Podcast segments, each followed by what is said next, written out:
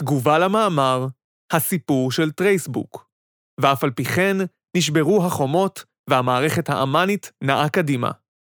מאת עלם ג' מתוך בין הכתבים, גיליון 20 עד 21, בדרך לטרנספורמציה צבאית.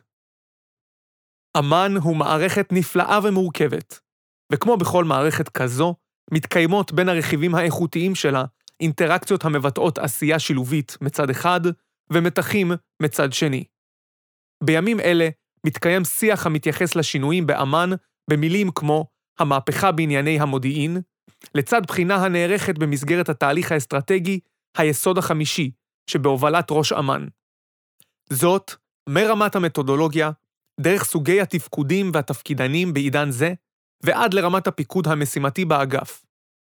עדיין מוקדם לומר לאן יגיע אמ"ן בסוף התהליך הזה. מתוך נקודת מבט של אדם המשרת באמ"ן לאורך שנים, אני מבקש לעמוד על המתח בין רעיונות מהפכניים ושינויים דרמטיים, ובין המימוש שלהם בפועל, שהוא תמיד הדרגתי.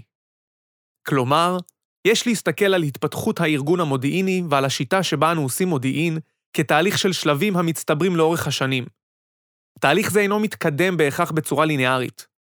התוצאות שלו אינן מיידיות או ברורות בנקודת זמן ספציפית, ויש לבחון את ערכו בטווח הארוך.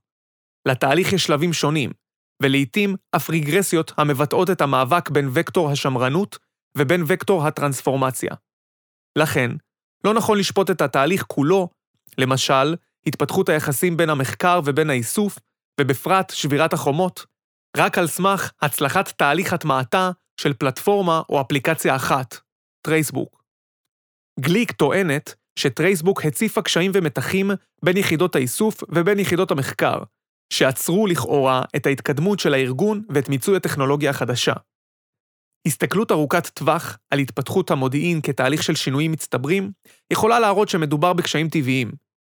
ערעור על הגדרות מסורתיות של תפקידים, תחרות על נכסיות ארגונית ומחלוקות על שיתוף והפצה של מידע, הם מתחים צפויים בתהליך שינוי כה משמעותי, ואינם מעידים על כך שהתהליך עצמו אינו מתקדם.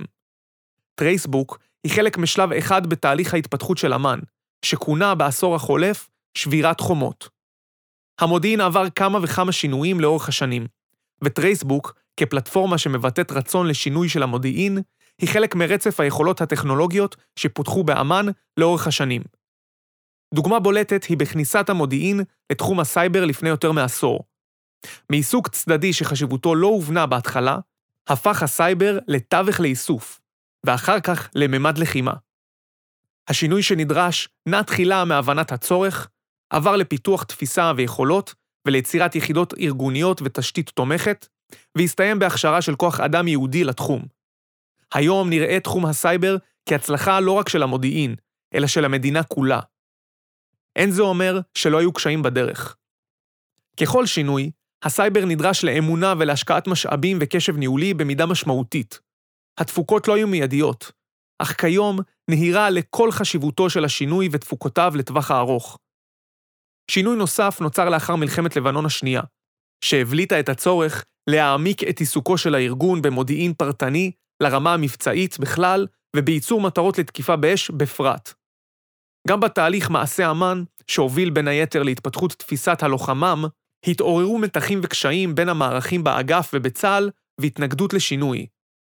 התבוננות רחבה על השינוי מגלה שהוא תגמל אותנו וייצר ערך ביטחוני רב, הבא לידי ביטוי בתמונת מודיעין משופרת לכוחות הלוחמים ובבנק מטרות עשיר לטובת הפעולה המבצעית, שהתקיימו, למשל, במבצע עמוד ענן. אתייחס עתה באופן ממוקד לטענותיה של גליק.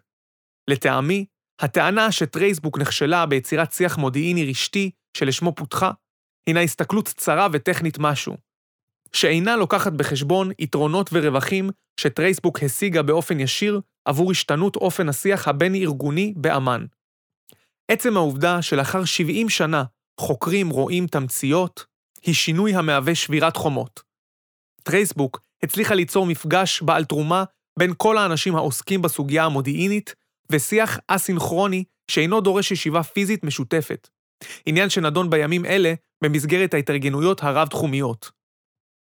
אין להפחית בחשיבות העניין הזה מבחינת השינוי הגדול שנעשה. טרייסבוק גם שיטחה את ההיררכיה על ידי הפיכת המידע לחשוף בפני כלל הדרגים, לא עוד מצב שבו האחד יודע יותר ממי שנמצאים תחתיו.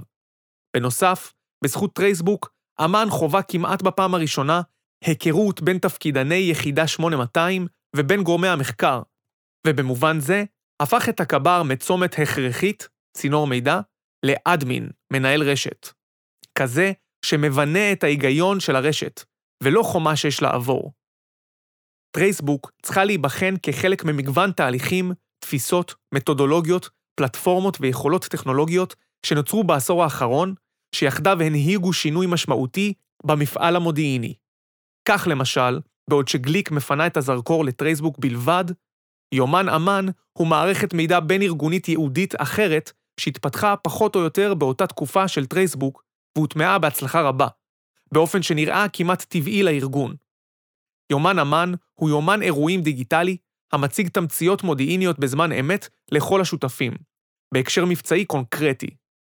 מערכת זו דומה לטרייסבוק מבחינת הרעיון של הבאת כל השותפים לשולחן, ומגדירה את האחריות המארגנת על פיתוח הידע בה, אדמין, על המוביל המבצעי, הקמן המבצעי. היא זכתה להדים חיוביים ואומצה ככלל על ידי קהילת המשתמשים מרגע פריסתה. מהר מאוד נוצרו בעקבותיה גם תפוקות מודיעיניות ומבצעיות רלוונטיות בזמן הנגשה קצר, מה שגרם לשביעות רצון של המשתמשים בפלטפורמה. נכון יהיה לדון בהבדלים בין פלטפורמת טרייסבוק ובין מערכת יומן אמן, משום שהם עשויים להסביר את פער ההצלחה של השתיים. ראשית, יומן אמן הוא טכנולוגיה פשוטה, שבמסגרתה כל המידע זורם למאגר אחד החשוף ונגיש לכל השותפים. כך, נחסכות למשתמשים סוגיות של הרשאות ומידור, שהן כה נפוצות בהקשר של טרייסבוק. שנית, טרייסבוק הייתה שינוי טכנולוגי של מעבר למתודולוגיות פיתוח עדכניות, דוגמת פיתוח גמיש, אג'ילי, ושילמה על כך מחיר כניסה. שלישית, אופן השימוש במערכת של יומן אמ"ן, קרי ה tool, נהיר וברור, בעוד שבטרייסבוק, ה tool, אף שהוא קיים, מורכב הרבה יותר ונוטה לקבל פרשנויות שונות במכלולים שונים שעובדים בצורה לא אחידה. זוהי סוגיה מרכזית בכישלון הטמעתה של טרייסבוק. ראוי לשים לב לשוני מרכזי בין שתי המערכות. בעוד שטרייסבוק מכוונת לזמן שגרה, המאפיין הייחודי של יומן אמן הוא ההקשר המבצעי הבולט. מטרת התמציות המוצגות בפלטפורמה זאת היא להביא לצרכן מידע בזמן אמת. אי לכך, תחושת הדחיפות המבצעית מעודדת את שיתוף הפעולה והשימוש ביומן אמן, בהשוואה להשלכות החמורות של חסימת מידע. גם בטרייסבוק אפשר לראות ביטוי מסוים לעניין זה, כפי שהציגה גליק. בענפים העוסקים בסיכול יעדים ובמטרות, ניתן לראות שימוש גבוה יותר בטרייסבוק. ההכרח הדחוף לשתף פעולה ביומן אמן מפחית את נקודות ההתנגשות שזיהתה גליק לגבי טרייסבוק.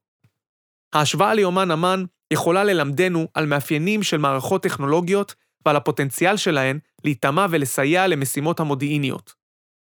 דעתי היא שאין לגזור מכך משמעויות חריפות להתפתחותו של המודיעין, או לטעון שאין בו שינוי והתקדמות.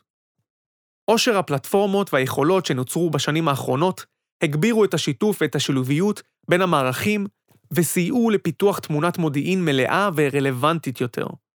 לחלופין, ניתן לייחס לטרייסבוק ניסיון לקפיצה אבולוציונית מהירה מדי למציאות שממעיטה בערך הניתוק, הבדלי התרבות וחוסר האמון שהיו בין הארגונים השונים באמ"ן.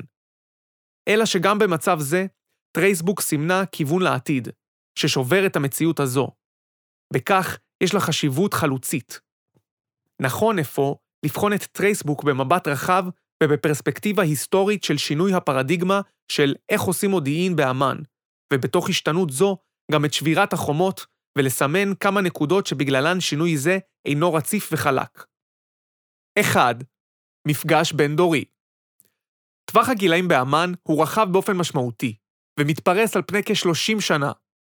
התפיסות וההבנות של בכירי הארגון הן לעיתים שונות מאוד משל אלה שרק נכנסו בשעריו. השימוש בטרייסבוק ושיתוף דעות ומידע מודיעיני טבעיים יותר לאנשי הדור הצעיר, משום שאלה חיים עם אפליקציות ורשתות בחיי היומיום. הדור המבוגר מתנהג כמהגר בעל מבטא כבד בסביבה זרה. אמנם, פער זה קיים גם היום, אך המפקדים הפכו למודעים לו, והם בעלי נכונות ללמוד ולפתוח את הראש. מתוך הבנה שיש להתקדם לעבר המגמות החדשות. 2. שיתוף מידע ומידור. מדובר בחסם טבעי הנובע ממנגנון הכרחי של אמ"ן, אך יש להכיר בו כמכשול לשבירת החומות. שיתוף מידע הוא הכרחי למחקר מודיעיני איכותי, אך לכל יחידה יש דעה שונה לגבי רמת השיתוף הנדרשת, והחששות, גם אם הם ראויים, חסמו לרוב את התקדמות הארגון. ההתחבטות של אמ"ן בסוגיה זו היא טבעית. במבט ביקורתי לאחור, חלק מן האיומים אכן התממש, בעיקר בנוגע לשימוש במידע. 3. פוליטיקה ארגונית ובעיית אמון בדרגים הבכירים. זהו מאפיין שיש להכיר בקיומו ולפעול לאורו, שהתמודדות עמו היא קריטית ליצירת התקדמות.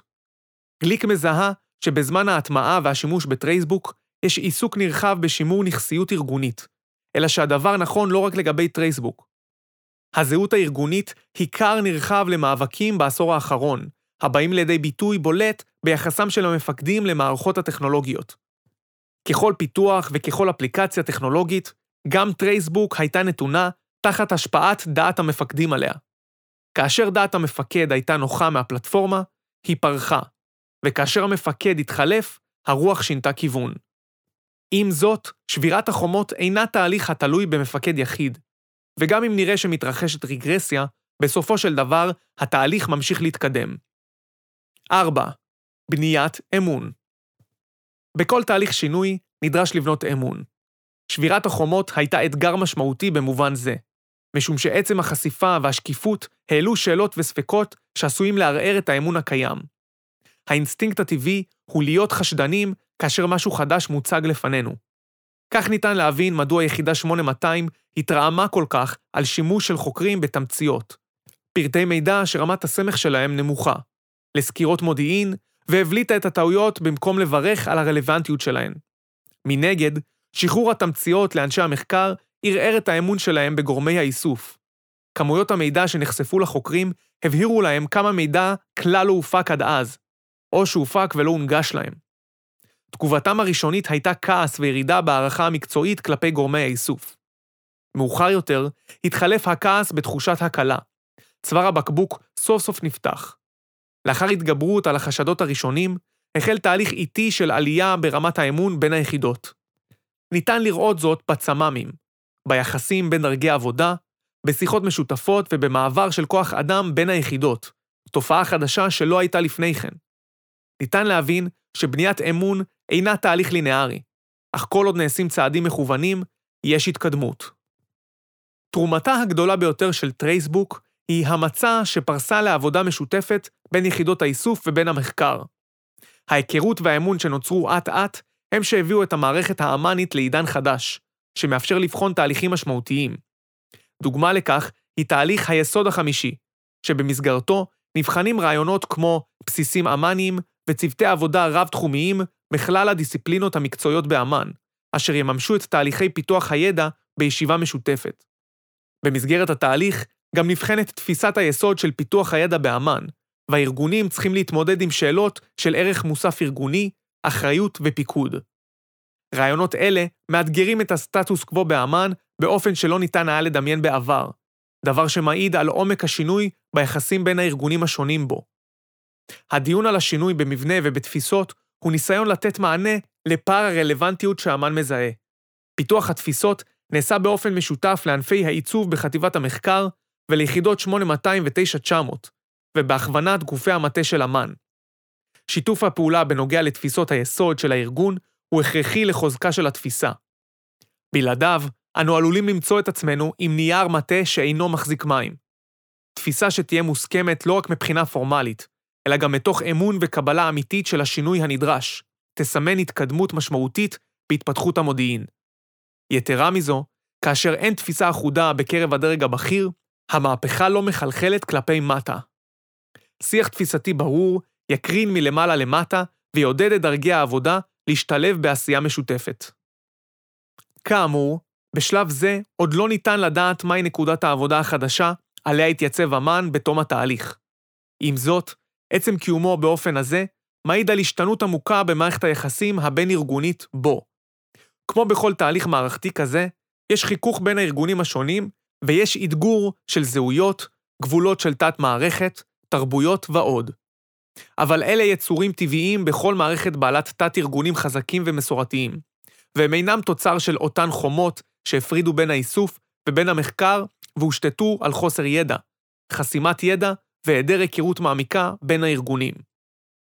לסיכום, התהליכים המתרחשים היום בבניין הכוח האמני מעידים על כך ששבירת חומות, על אף הכישלון ההטמעתי של טרייסבוק, קרתה גם קרתה. יתרה מכך, לטעמי, המושג של שבירת חומות אינו משרת אותנו עוד, ואינו עומד בכפיפה אחת עם המושגים שמתפתחים ונבחנים במסגרת תהליך היסוד החמישי. הערך של טרייסבוק גדול מסך העמידה ביעדים שתוכננו לה במסגרת ההטמעה כמערכת מידע חדשה בארגון. במקום לראות בה כישלון, אני מציע להתייחס אל טרייסבוק כחלק ייחודי בהתפתחות ההדרגתית של אמ"ן, שאת שיאה אנו רואים בימים אלה ממש. ניתן אף לטעון שהמתחים וההתנגשויות שעלו מעל פני השטח בתקופה של טרייסבוק היו מאיץ של התפיסות החדשות והעירו את הארגון מהקיבעון בו היה שרוי. הטכנולוגיה לבדה לא מספיקה כדי לנתח את ההתפתחות. יש לשקול את כלל מרכיבי המערכת המודיעינית ולראות את ההתקדמות ההדרגתית שלה לאור שינויים ורעיונות חדשניים. טרייסבוק הייתה רק מהלך אחד בטרנספורמציה הגדולה של המודיעין.